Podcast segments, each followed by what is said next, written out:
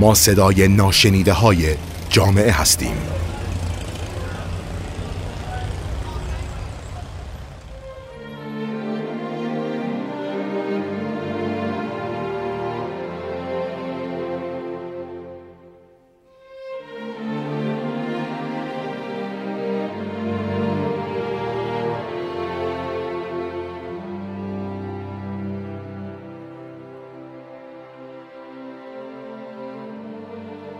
مثل اینکه مهمان ناخوانده جهان خیال رفتن ندارد و هر روز که میگذرد ابعاد تازه تری از ویروس کرونا در جهان مشخص میشه. انسان ها سخت دست به گریبان چالش هایی که با این ویروس خودشون نشون داده. یکی از بزرگترین چالش های این ویروس پس از حوزه سلامت حوزه فعالیت آموزشی مدارس و مهدهای کودک می باشه که بسیاری از خانواده ها رو درگیر خودش کرده. با توجه به نزدیک بودن سال تحصیلی جدید من سمایه قرج داغی سعی کردم در خصوص چالش ها و کمبودهای آموزش مجازی با شما به صحبت بشینم. سردرگمی معلم و دانش آموزان مهمترین چالش تدریس آنلاین در دوران کرونا است. هنوز پس از چندین ماه بسیاری از دانش آموزان مناطق محروم دسترسی به فضای مجازی رو ندارند. در مناطق محروم خیلی از خانواده ها تلفن همراهی که بتونن نرم افزارهای مجازی رو براش نصب کنن در دسترس ندارند و همین مشکل برای بسیاری از معلمان دشواری هایی رو به وجود آورده. البته که هر معلمی سعی کرده با تمام مهارت هایی که در طول خدمتش کسب کرده به تدریس آنلاین ادامه بده. یکی دیگر از چالش های حوزه آموزش مجازی عادت داشتن دانش آموزان به حضور فیزیکی در سر کلاس و برقراری رابطه عاطفی با معلم بوده که به خصوص این مشکل در دوره ابتدایی خودش رو خیلی نشون میده. چون کلاس اولی ها به دلایل شرایط عاطفی دوست دارن که با معلم خودشون در ارتباط باشن اما آموزش مجازی این امکان رو برای اونها به وجود نمیاره. همچنین در خصوص آموزش فضای مجازی در کودکان ابتدایی باید فضای آموزشی براشون شاد باشه حالت سرگرم کننده تری رو داشته باشه. در مناطق محروم به دلیل عدم مهارت های لازم والدین و سواد کافی اونها باعث شده که یکی از مهمترین چالش های آنلاین رخ بده. زیرا تا زمانی که مدارس باز بود بار آموزشی دروس بر عهده نظام آموزشی بود. ولی با وجود کرونا و تعطیلی مدارس این بار آموزشی بر روی دوش والدین افتاده و بسیاری از خانواده ها به دلیل نداشتن سواد کافی نمی توانند همپای معلم در خانه باشند. برای تدریس به صورت آنلاین امکانات و زیرساختهایی باید فراهم باشه که معلم بتونه تدریس کنه. و این در حالیه که خیلی از مدارس در کشور ما دارای چنین زیرساختهایی نیستند در ساعات تدریس آنلاین خیلی از خانواده های دانش آموزان در محل کارشون هستند و دانش آموزان امکان استفاده و دسترسی به فضای مجازی جهت آموزش رو ندارند این مشکل باعث شده که زمانبندی تدریس آنلاین به هم بریزه. نرم افزارهای شاد و سنا نرم افزارهای بسیار خوبی هن اما ایراداتی دارند که باید برطرف بشه.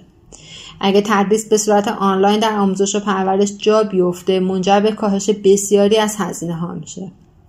دسترسی آسان و بروز بودن کارآمدی و سرعت بالای تدریس همیاری بیشتر دانش آموزان و امکان دوباره استفاده از مطالب از مهمترین ویژگی های مثبت تدریس به صورت آنلاین هست. اما عدم برقراری رابطه عاطفی بین معلم و دانش آموز و فراهم نبودن بسترهای الکترونیکی جزی از بزرگترین معایب این طرح است مدارس غیر دولتی در شهرهای بزرگ کلاس های آنلاین برگزار می کنند و معلم ها در مدارس دولتی نتوانستند بیشتر از نیمی از شاگردان خود را در فضای مجازی پیدا کنند. در مرکز تهران لوازمی مانند تبلت و تلفن همراه هوشمند یا لپتاپ می تواند جزو لوازم مدرسه یک دانش آموز باشد. اما هرچه به سمت مناطق جنوب و حاشیه‌ای برویم این امکانات کمتر میشه. اینترنتی که بچه های مناطق محروم دارند آنقدر قوی نیست که جوابگوی کلاس آنلاین باشد. به عنوان مثال بچه های یک دبیرستان در خراسان شمالی باید گوشی هایشان را بالای یک تپه ببرند تا اینترنت وصل بشه و بتونن دروسشون رو دانلود کنن. متاسفانه در کردستان یا بیشتر مناطق محروم زیرساخت های فضای مجازی یا الکترونیکی فراهم نیست. انتقال مطالب از طریق فایل صوتی و تصویری امکان پذیر نمی باشد چون به دلیل حجم بالای مطالب زمان بیشتری برای دانلود بس گذاشته بشه و اینترنت هم بسیار ضعیفه. همه اینها در حالی است که آموزش و پرورش مدام بخشنامه صادر می کند و تاکید دارد که از آموزش مجازی استفاده کند این نابرابری در دسترسی دانش آموزان دوره دوم متوسط بیشترین تاثیر رو دارد. آنها باید یکی دو سال دیگر وارد رقابت کنکور شوند. بسیاری از مدارس مجهز با کلاس های آنلاین و فوق برنامه به دانش آموزان خود کمک می کنند. این در حالی است که همین دانش آموزان در مناطق محروم امکان دسترسی به این امکانات را ندارند و این تبعیض را مضاعف می کند. شکاف طبقاتی در این نوع آموزش نمود دارد و تاثیرات اون رو می‌تونیم در وضع دانش آموزان و کنکور ببینیم.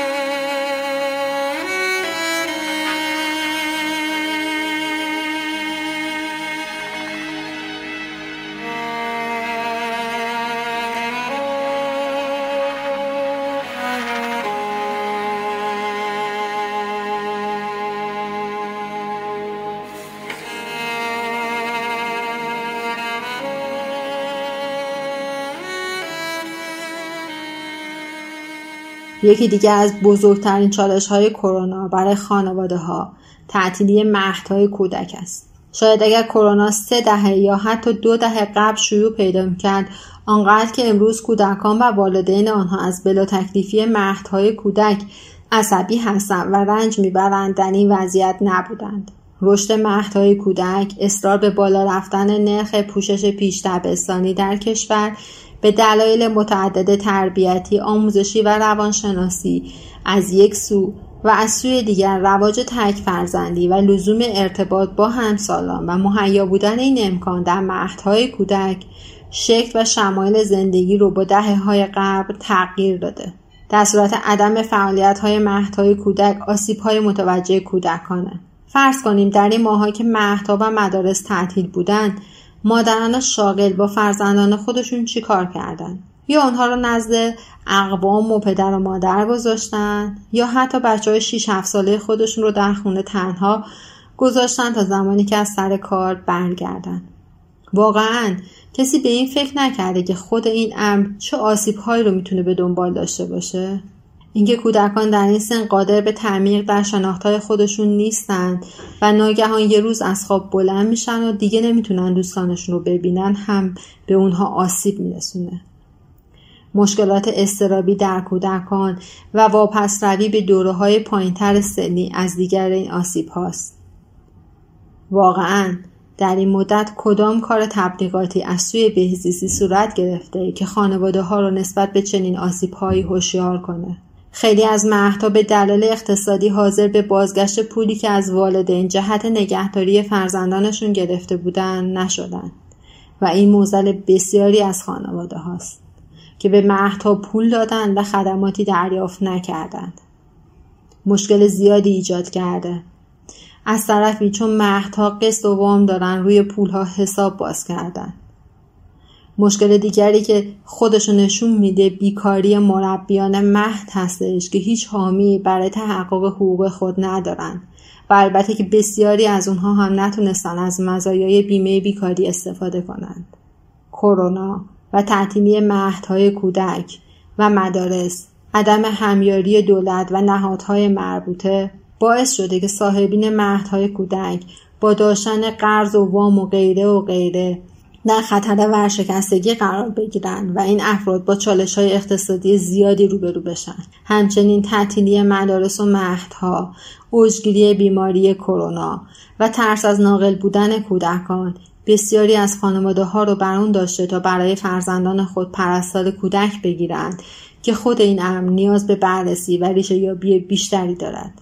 در پایان امیدواریم که با همت تمامی مسئولین امر و مردم بزرگوار شاهد حل این مشکلات بشیم. تا تمام فرزندان این آب و خاک از شرایط یکسان تحصیلی برای پیشرفت و موفقیت بهره ببرند.